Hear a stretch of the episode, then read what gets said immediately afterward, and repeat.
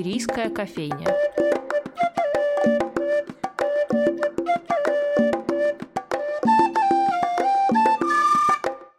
Здравствуйте, дорогие друзья! В эфире Анастасия Филиппова и передача «Шумерийская кофейня». Сегодня у нас в гостях Анастасия Принцева, организатор инициативной группы «Комитет 8 сентября», задача которой назвать все известные имена погибших во время блокады, даже если на это уйдут годы. Уже не первый год 8 сентября в музее Анны Ахматовой проходит акция памяти «Блокадный квартал». Она посвящена ленинградцам, которые жили в нашем городе те страшные годы войны, блокады. И Комитет 8 сентября, конечно, среди организаторов. Анастасия, вы помните момент, когда решили, что такое явление, как Комитет 8 сентября, сентября вообще необходимо. Да, четыре года назад Лефек Челурия вернулся с конференции, посвященной блокаде, сказал, Настя, я все придумал. И э, я сейчас уточню, я еще. Э, как бы официально я называюсь директор акции или организатор акции День памяти жертв блокады 8 сентября. Комитет — это как бы инициативная группа, а я занимаюсь организацией непосредственно вот все общие городской акции. У нас в прошлом году было 120 площадок, в этом году под 100 тоже будет. То есть это общегородской проект, и можно даже сказать общероссийский, потому что принимают участие люди онлайн, присылают имена погибших, которые просят зачитать. Даже в других городах читают, в каких-то селах иногда читают имена погибших. То есть это особенность этой акции в том, что в ней может принять участие каждый, и мы ее придумывали так, чтобы она была максимально удобно складываемая, раскладываемая и самоорганизуемая. В чем смысл акции? 8 сентября началась блокада. Это знают далеко не все, даже жители Петербурга. Все знают 27 января. Великий праздник. Дня скорби как такового, чистого, без гречневой каши и э, лоточка песен знают не все. Мы хотели отделить праздник от скорби и сделать совершенно такой чистый день поминовения. Люди приходят на разные площадки от э, главного двора Зимнего дворца до входа в Русский музей Михайловский дворец, двор фонтанного дома, библиотеки, школы, выставочные залы, даже просто какие-то дворы, где жильцы сами организуют эти чтения и читают списки погибших. У нас известно около 700-800 тысяч имен погибших, при том, что все эксперты считают, что более миллиона только погибших мирных жителей, не считая красномерцев, которых больше миллиона погибло. Не все они до сих пор известны. Есть книга памяти интерактивная, которую создал много лет назад Анатолий Яковлевич Разумов в Российской национальной библиотеке. Он ее дополняет, пополняет. Это основной источник списков в списках есть ошибки, списки неполные. Мы как раз во время акции люди еще обращаются к нам, что мы вносили изменения в эту книгу памяти, вносили дополнения. То есть о чем нам говорит это, что 80 лет назад, да, у нас была да, памятная дата, значит, в прошлом году, юбилей. И за 81 год даже не были выявлены все имена погибших. То есть э, фраза Ольги Пергоз о том, что никто не забыт и ничто не забыто, к сожалению, сейчас не вполне соответствует действительности. Наша задача сделать так, чтобы эта фраза соответствовала действительности. За 4 года существования акции было названо 98 017 имен. Мы их все собираем, и складываем тоже на нашем сайте ленинград1941.ру по отдельную книгу названные имена за каждый год чтобы было понятно, что это не профанация, что вот мы стоим, называем имена, а что наша задача именно вспомнить каждого. В этом есть совершенно четкий ритуальный момент. У нас акция общегражданская, лишенная политики, религиозных каких-то социальных э, моментов, поэтому у нас и в синагоге читают имена, и в собор читают имена, и люди, которые не верующие, читают имена. Совершенно неважно. Ты можешь читать имена своих родственников. Если у тебя нету таких, ты можешь прийти, и мы дадим тебе эти списки. Выбираешь удобную себе площадку, приходишь, читаешь. Читать непросто, скажу честно, но после того, как ты поучаствовал в этом, прочитал эти имена, ты как будто причастился и очистился. Это такой, некий такой катарсис, очищение через страдания. Для меня это вообще самый тяжелый момент. Просто, ну вот я могу все организовать, но вот это вот очень тяжело. Но после этого тебе становится настолько легче, потому что, ну как бы, если ты живешь в этом городе, ты понимаешь, что ты как будто чем-то обязан этим людям. Ну и не как будто. Ты обязан этим людям. А как ты можешь отдать им дань памяти? И вот мы долго думали и складывали эту акцию, чтобы она хотели какие-то там еще субботники, еще что-то делать. Но это все не, основное, это можно потом прибавлять. Но именно вот этот чистый процесс, когда люди читают имена погибших, мы в главном дворе Зимнего дворца 4 часа читали одну улицу миллионную и не дочитали. Вы представляете? И мы еще параллельно создали мобильное приложение «Блокада имена». Два года мы этим занимались. Сначала я попросила своего приятеля на волонтерских началах это дело, потом мы нашли грант. Сейчас вот закончили и как раз приглашаем фонтанный дом к участию. Как это выглядит? Приложение называется «Блокада имена». Ты его скачиваешь. У тебя открывается карта с адресами погибших в каждом доме. На все, которые на сегодняшний момент известны. Там 463 тысячи. Ну, то есть все, у которых совпадают имена улицы, потому что иногда есть имя, неизвестен адрес, например. Ты нажимаешь, выбираешь дом и выбираешь этого человека и смотришь, есть он тут или нет ты можешь посмотреть, открыть раскрывающую складку и увидеть каждого человека. Теперь мы, мы заполнили максимально известными именами и открыли возможность модерации. Что это значит? Вы заходите на эту карту, смотрите, а моей бабушки здесь нет. Вы пишете нам э, ну, просто запрограммированном файле письмо с заявкой, с фотографией этого человека, с карточкой его жизнеописания, ну, там объем какой-то не очень большой, не знаю, 500 знаков условно. Через модерацию мы это проводим, и вносим вашего родственника в эту книгу памяти. Таким образом, это становится интерактивная карта, это живая карта города. Сверху будет еще нанесена карта нынешнего города, и можно переключиться в режим съемок Люфтваффе, то есть увидеть, как это выглядело в, в, в дни блокады. И я призываю всех жителей города обращаться ко мне. Мои все контакты есть на сайте leningrad1941.ru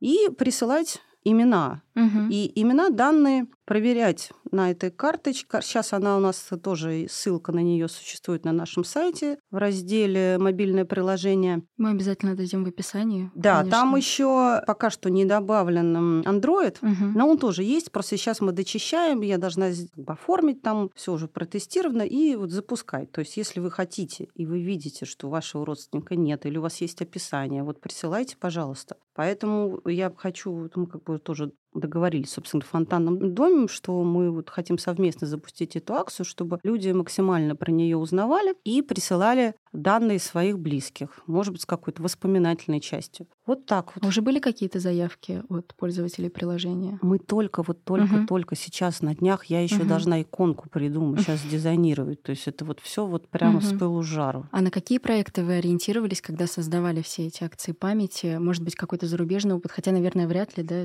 Ну, Лев Яковлевич всегда ссылается на в Израиле судный день, угу. когда звучит сирена, и когда запускают в Японии журавликов в память погибших в Хиросиме на Масаке. Угу. Вот эти два таких вот явления. На самом деле идея принадлежит Юрию Вульфу, который просто житель дома на Конной 10, который сделал такой проект в своем доме, собрал погибших, именно погибших, и сделал такую, у него целая стена такая интерактивная, где идут эти имена. Ну, он, он очень инициативный пенсионер, поэтому он еще пошел дальше, и он за, во все школы отослал задачи и уже записал все имена погибших аудиоозвучка есть, которая крутится. Он ее пытается, чтобы ее максимально крутили везде, то есть это чтобы их назвали все вот эти вот. Это вот сидели школьники, представляете, и взрослые люди, и часами начитывали эти имена что тоже вот дорогого стоит. У меня, когда подруга, когда мы акция пройдет, мы собираем вот все названные имена. И иногда это наши списки, в большинстве своем мы сами готовим списки и отсылаем людям. Иногда люди приходят своими бумажками. И она потом сидела и просто сама вот как бы по моей просьбе выписывала эти имена в файл вот этот. И, в общем, как бы сидела и плакала. Ну, то есть вот что им, собственно говоря, требуется. Помимо этого у нас еще есть, вот тоже ко мне сама обратилась девушка, Она из Москвы, но почему-то ее очень сильно тянула в Петербург, а оказалось, что у нее прабабка здесь похоронена. Стала искать могилу прабабки, могилу пока не нашла, но... или прабабушки, извините. Но она на Волковском кладбище выявила 94 могилы, которые не учтены в книге памяти. Она их все сфотографировала, и мы тоже добавляем еще и место захоронения. Мы назвали ее проект «Место захоронения известно», потому что когда ты читаешь эти списки погибших, это выглядит, сейчас я скажу, вот как бы вот так вот. Иван Иванович Сидоров. Угу. 16 июля 1935 года рождения. Адрес такой-то. Дата смерти 1942 год. Захоронение неизвестно. Либо захоронение очень часто Пискаревское кладбище.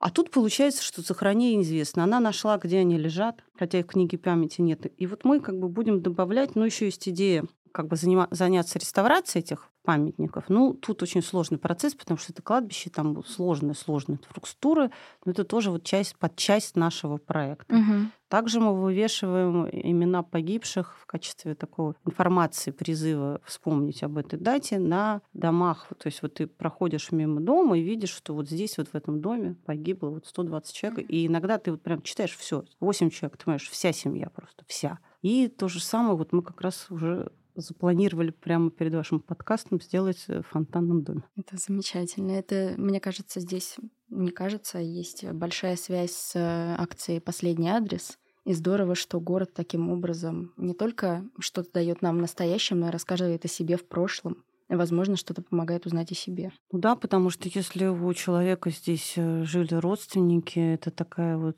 живая связь. И вот Хорошо, что тут у нас есть разные да, ходы, и вот мы читаем единомоментно, и мы записываем эти имена, они есть в виде документа, и вот это мобильное приложение, потому что все-таки ну, мы живем в эпоху мобильных приложений, угу. когда, когда ты это открываешь и видишь вот этот объем вот этих вот имен, они раскрываются, раскрываются, раскрываются, ты ну, становишься сопричастным, ты можешь подойти к этому дому, посмотреть, увидеть карту сверху, как, в каком состоянии было тогда и э, город наполняется живыми смыслами, живой историей. Угу. А кто основная аудитория акции памяти? Это скорее пожилые люди, которым важно вот показать свою причастность к тем событиям, или все-таки молодое поколение, которое тоже хочет показать, что оно помнит? У нас смешано, у нас много школ участвуют, прям приходят, ну, младшие не надо, я считаю, а со среднего школьного возраста участвуют прям школы активно. А младшие не надо почему?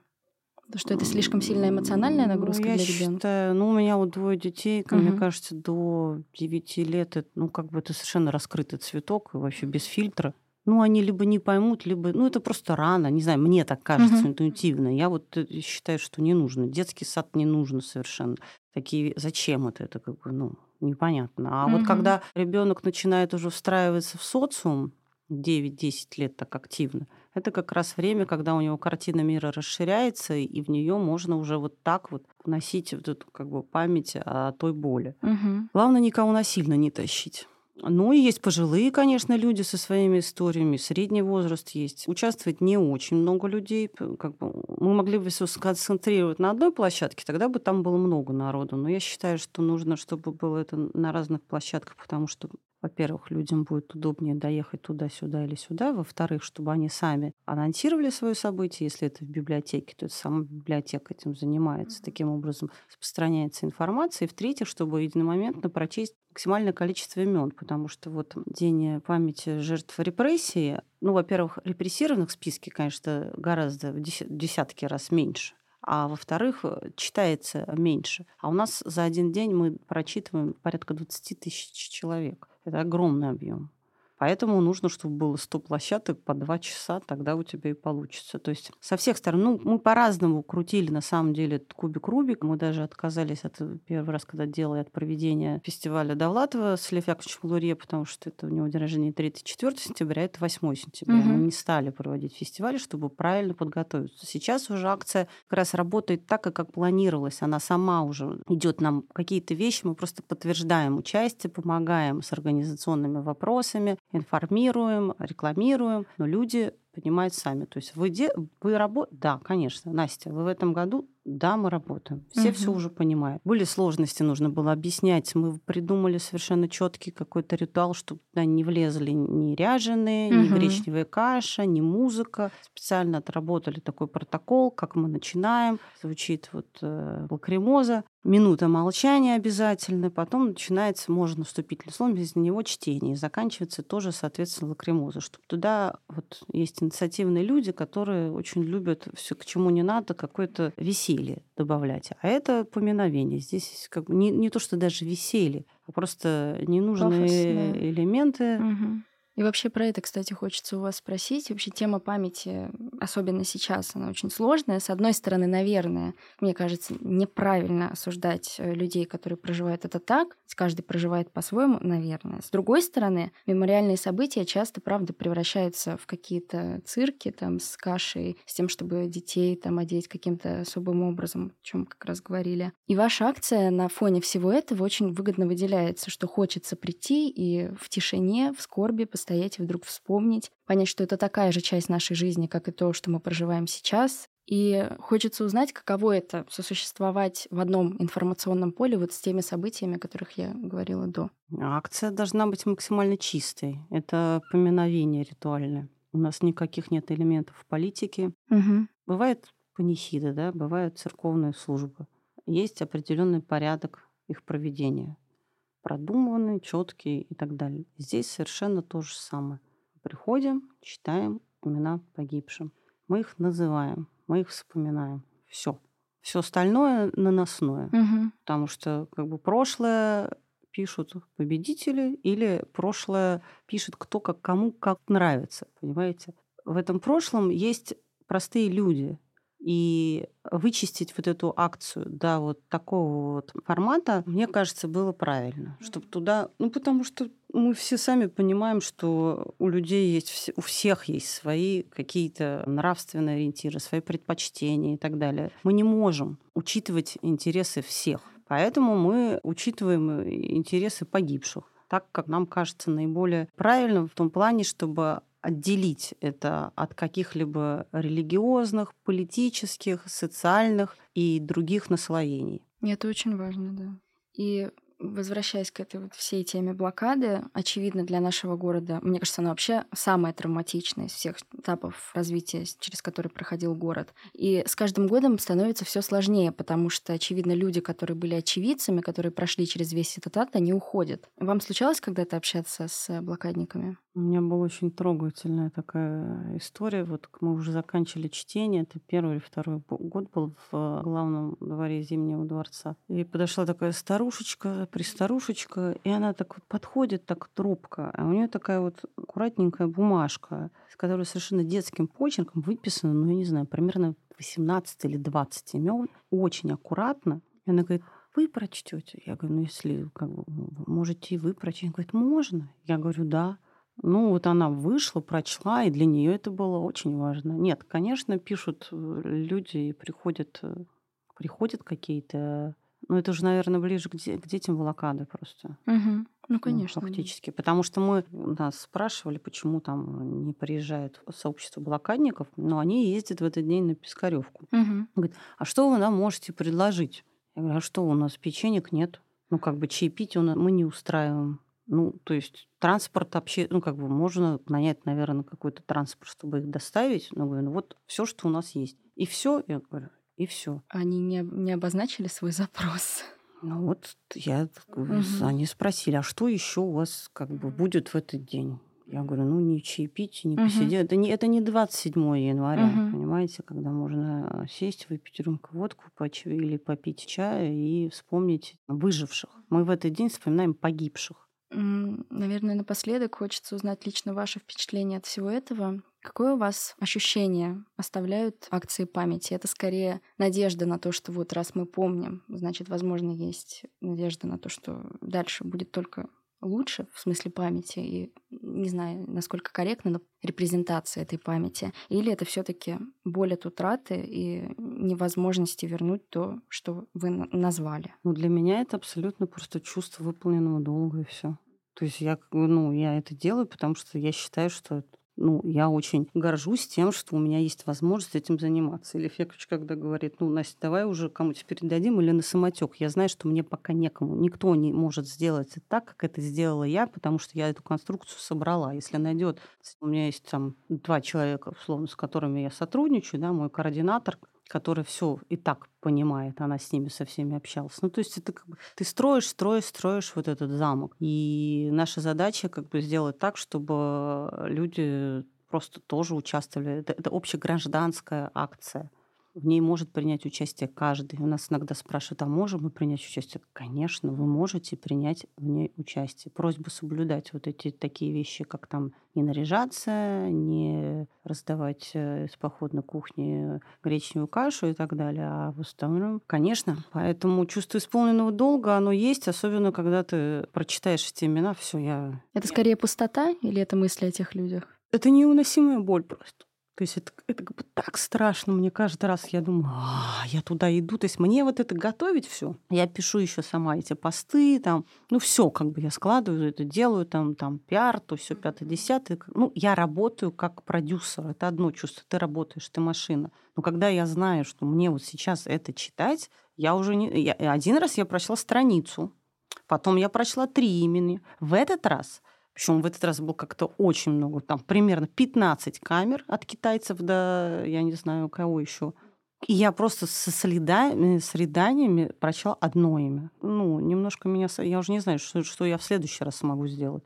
И как-то не собирайся, успею. Каждый раз перед ну, все, валерьянки опилась, все, пошла я ничего не могу с собой поделать. Мои вот координаторы, там есть у нас волонтеры прекрасные, которые стоят и читают имена. У них как-то нормально, они угу. вот могут стоять реально час читать. Ну, это возможность отвлечься, мне кажется, как-то абстрагироваться. Вот, вот тут угу. вот я все, меня прям рассыпает. Но после этого я все, ну, все, что мог, ты уже совершил, uh-huh. создал песню подобную стону. То есть я, у меня чувство абсолютно вы, выполненного долга на тот момент. Потом передыхаешь и вот опять заново начинаешь работать. И с горожанами, которые участвуют каждый год в этих акциях, наверное, то же самое. Хочется верить, по крайней мере. Ну да, к тому же мы же все это делаем открыто. Люди проходят мимо, спрашивают, а что uh-huh. это такое? У нас специально волонтеры стоят, объясняют им, что это. Кто-то присоединяется. Очень часто, кстати, бывает, что люди приносят сами записочки, и они не в силах сами прочесть mm-hmm. имена, но они просят, вот передают, и ты их читаешь. Это тоже такой особый процесс. Но это как бы как входить э, в, это, в живую, в мертвую воду. То есть надо войти, чтобы выйти сначала как там в мертвую, да, а потом она становится живой. Вот здесь та, такой же процесс. Тут надо туда просто войти, а потом вы, выйдешь уже